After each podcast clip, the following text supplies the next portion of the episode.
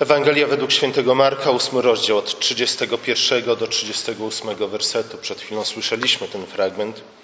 Wcześniej w ósmym rozdziale Ewangelii Piotr jako pierwszy z apostołów wyznaje to, iż Jezus jest Chrystusem, czyli innymi słowy Mesjaszem obiecanym przed wiekami, który miał przyjść, aby wyzwolić swój lud od wrogów Jego. I zaraz potem Jezus wyjaśnia, co to znaczy być Chrystusem. Mówi, że jako Chrystus wiele musi wycierpieć, musi zostać opuszczony i zdradzony i w końcu skazany na haniebną śmierć. Jednak, dodaje, trzeciego dnia zmartwychwstania. Znaczącą rolę w śmierci, w męce i śmierci Chrystusa mają odegrać starsi arcykapłani i uczeni w piśmie, a więc ci, którzy na pierwszy rzut oka wydają się być najlepszymi ludźmi spośród Żydów. Na te słowa Piotr natychmiast bierze Jezusa na bok, być może dlatego, że nie chciał go zawstydzić, i napomina go, mówiąc: Nic z tego się nie stanie. Nie spodziewał się reakcji, z jaką się spotka. Zejdź mi z oczu, mówi Jezus, szatanie, bo nie myślisz o tym, co Boże, ale o tym, co ludzkie. I dzisiaj właśnie o tym chciałbym mówić. O tym, co Boże i o tym, co ludzkie. Piotr został nazwany szatanem właśnie dlatego, iż myślał po ludzku. Często jest tak, że to, co szatańskie, jest bardzo ludzkie. Bóg z kolei wydaje się nam bardzo nieludzki. Dlatego też Mesjasz ukrzyżowany, Chrystus ukrzyżowany, Pan chwały przybity do krzyża, jawi się nam jako oksymoron, czyli zestawienie dwóch słów o nie tylko przeciwstawnym, ale wzajemnie wykluczającym się znaczeniu. I w ten sposób właśnie na Mesjasza patrzy Piotr, w ten sposób w tamtych czasach w zasadzie wszyscy myśleli o Mesjaszu. W Targumie, a więc w aramejskiej wersji Starego Testamentu wraz z przypisami, w Targumie dotyczącym 53 rozdziału Księgi proroka Izajasza, więc rozdziału, w którym jest mowa naszym chrześcijan zdaniem o cierpiącym Mesjaszu, Żydzi dopatrywali się tego, co pozytywne w tym fragmencie odnosili do Mesjasza. Z kolei te, te fragmenty tego rozdziału, które mówiły o cierpieniu, które mówiły o śmierci, odnosiły do ludu Bożego. Doszukiwali się tam dwóch różnych postaci. Nie tylko więc dla Piotra, ale generalnie rzecz biorąc dla wszystkich w Izraelu w tamtych czasach, myśl o cierpiącym, myśl o zabitym Mesjaszu, myśl o Mesjaszu odrzuconym przez przywódców ludu był czym, była czymś nie do pomyślenia.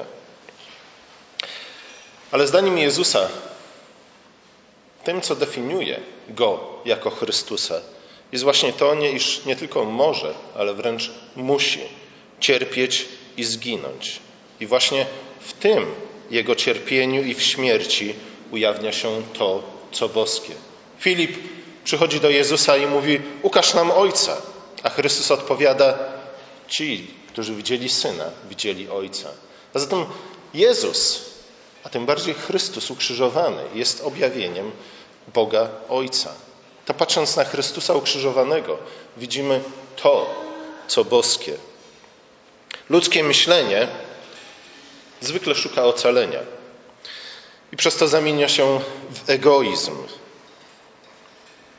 Boże myślenie potrafi i chce zatracić się w miłości aż do oddania własnego życia za tych, których kocha. Mądrość Boża, tak jak czytamy o tym w Ewangeliach, objawia się w ubóstwie, w uniżeniu, w pokorze. Mądrość Boża przyjmuje to wszystko. Przyjmuje cierpienie, przyjmuje odrzucenie, przyjmuje śmierć. I właśnie w ten sposób przezwycięża zło, które dokonujemy my, ludzie, w naszej ludzkiej mądrości. Mądrości, która zabiega o posiadanie, o władzę, o poklask. I w ten sposób niestety sprowadza nie tylko na siebie, ale też na bliźnich śmierć i zniszczenie. Pisał o tym Marcin Luther w tezach heidelberskich. Twierdził, iż tylko ten godzin jest miana teologa, a więc tego, który mówi o Bogu, kto widzialną i objawioną istotę Boga postrzega, postrzega właśnie przez krzyż i przez cierpienie. Dlatego też apostoł Paweł w pierwszym liście do Koryntian mówi o głupstwie i o słabości Bożej. Oczywiście o głupstwie i o słabości w naszych ludzkich oczach.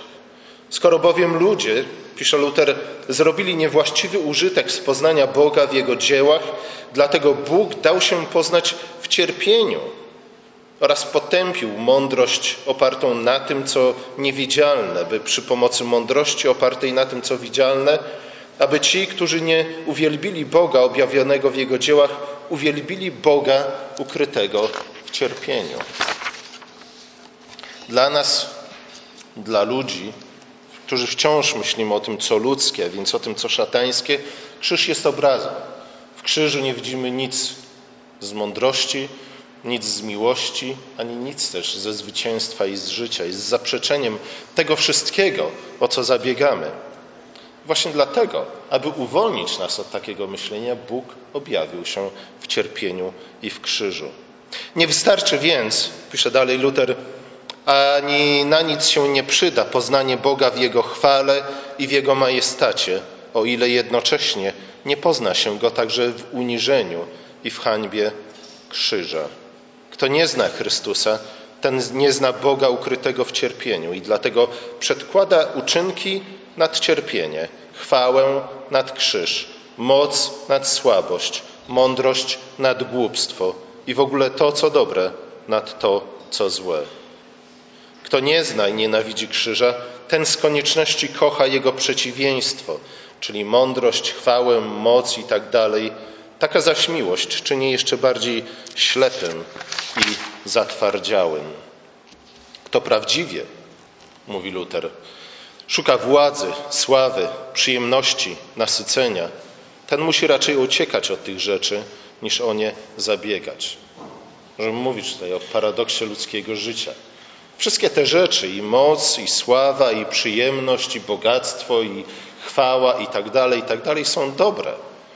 Ale jeśli skupimy naszą uwagę na nich, jeśli będziemy zabiegać o nie same, uciekną przed nami, a naszym końcem będzie śmierć.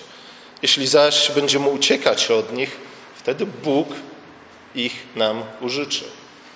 Nie to tak jak było z królem Salomonem który zamiast prosić o bogactwo, sławę i śmierć dla swoich wrogów, prosił raczej o mądrość. Dlatego Bóg dał mu bogactwo, mądrość i śmierć jego wrogów. Wspomniani w historii starsi arcykapłani i uczenie w piśmie w pewnym sensie reprezentują całą ludzkość. To, co my ludzie postrzegamy jako coś najlepszego w ludzkości, w byciu człowiekiem reprezentują odpowiednio kategorię ludzi bogatych, możnych i mądrych tego świata. Któż z nas nie chciałby być bogaty, możny i mądry? Niech pierwszy rzuci kamieniem. Tych, którzy zrealizowali pragnienie posiadania i władzy i poklasku. Któż z nas nie chciałby posiadać, nie chciałby dzierżyć władzy i nie chciałby być człowiekiem oklaskiwanym? rozpoznanym przez innych. Jeden teolog mówi, że to są właśnie trzy oblicza tego samego zła, które gnieździ się w sercu każdego człowieka. Zabiegamy o to, pragniemy o to. Jeśli tego nie otrzymamy, czujemy się do głębi dotknięci, czujemy się zawiedzeni przez innych, przez Boga, przez cały kosmos. Te trzy rzeczy odpowiadają trzem porządliwościom, o których pisze Jan w pierwszym swoim liście. Porządliwość ciała, porządliwość oczu, pycha życia. I one odpowiadają trzem zwodniczym i złudnym aspektom tego owocu, po który sięgnęła Ewa z drzewa poznania, który wydał się jej właśnie dobrym, pięknym i godnym pożądania. W pewnym sensie rzeczywiście taki był. Nie? Ale ze względu na to, iż Ewa, a za nią razem Adam skupili się na tym owocu i pragnęli go bardziej niż samego Boga, dlatego też ten owoc przyniósł im śmierć i przekleństwo. Sprzeniewierzenie się człowieka, już tam w ogrodzie, rodzi się przede wszystkim z tej fałszywej oceny samego siebie, swoich możliwości i tego, jaką rolę Bóg powinien grać w naszym życiu. Człowiek myśli, że lepszym jest posiadanie niż dawanie. No któż z nas nie woli otrzymywać niż pozbywać się? Lepszym, piękniejszym jest panowanie niż służba. Wolimy wydawać rozkazy niż być pomiatanym. Lepsze jest, bardziej godnym pożądania jest poklask i sława niż bycie tym, kim w rzeczywistości się jest. I właśnie w świetle tego, jak Chrystus definiuje bycie Chrystusem, w świetle tego, jak Chrystus definiuje to, co boskie i to, co ludzkie z drugiej strony, dalej Jezus wyjaśnia, czym jest to, co chrześcijańskie. Innymi słowy, co to znaczy być chrześcijaninem, co to znaczy być uczniem Chrystusa, co to znaczy być naśladowcą Chrystusa. I mówi, że wiara chrześcijańska wyraża się w pragnieniu bycia raczej z Chrystusem odrzuconym, cierpiącym i ukrzyżowanym, ubogim, poniżonym i pokornym, raczej niż w byciu bogatym, możnym, zadowolonym z siebie, lecz bez Chrystusa. To właśnie w zaparciu samego siebie, we wzięciu na siebie krzyża swojego własnego, tego, który Bóg włoży na nasze plecy, i podążaniu za Chrystusem, w tym widzimy właśnie pełną realizację człowieka. W tym człowiek staje się tym, kim od początku miał być, a nie tym, kim stał się w Adamie. Oznacza zwycięstwo nad tą fałszywą samooceną. Oznacza zwycięstwo nad fałszywymi ja. Oznacza zwycięstwo nad fałszywymi roszczeniami. Oznacza zwycięstwo nad egoizmem, który jest w pewnym sensie korzeniem wszelkiego innego zła. Oczywiście nie można zapominać o tym, że Mesjasz miał nie tylko cierpieć i zginąć, ale również zmartwychwstać. To wszystko, co do tej pory powiedziałem, nie miałoby najmniejszego sensu, gdyby nie zmartwychwstanie. Przypomina o tym nam apostoł Paweł w 15 rozdziale pierwszego listu do Koryntian. Gdyby Chrystus nie zmartwychwstał, bylibyśmy najbardziej pożałowani i godni ze wszystkich ludzi, bo gdyby Chrystus nie zmartwychwstał, wtedy te wszystkie rzeczy byłyby nieprawdą. Wtedy bez sensu byłoby brać na siebie swój krzyż i naśladować Chrystusa. Wtedy nie byłoby żadnej chwały w uniżeniu. Wtedy nie byłoby żadnej, żadnego bogactwa w wyzbyciu się wszystkiego. Wtedy my bylibyśmy ludźmi, którzy całkowicie i kompletnie mylą się na temat ludzkiego życia i sensu tego świata. Tak jednak nie jest, dlatego że Chrystus zmartwychwstał. I to właśnie z perspektywy zmartwychwstania mamy patrzeć na Jego cierpienie, na odrzucenie, na krzyż. Właśnie ze względu na zmartwychwstanie, na nadzieję zmartwychwstania, mamy podążyć za Nim. Nie? Dlatego, że zmartwychwstanie nadaje sens temu wszystkiego. Udowadnia to, iż ziarno rzucone w ziemię rzeczywiście wydaje owoc. Wtedy cierpienie i krzyż przestają być powodem do rozpaczy, nie są już jakimś aktem w greckiej tragedii, ale stają się raczej źródłem nadziei. Nadziei na przezwyciężenie nie tylko samej śmierci, ale przede wszystkim nadziei na przezwyciężenie tego, co ludzkie, a więc szatańskie, aby przyjąć to, co Chrystusowe, a więc boskie. Amen.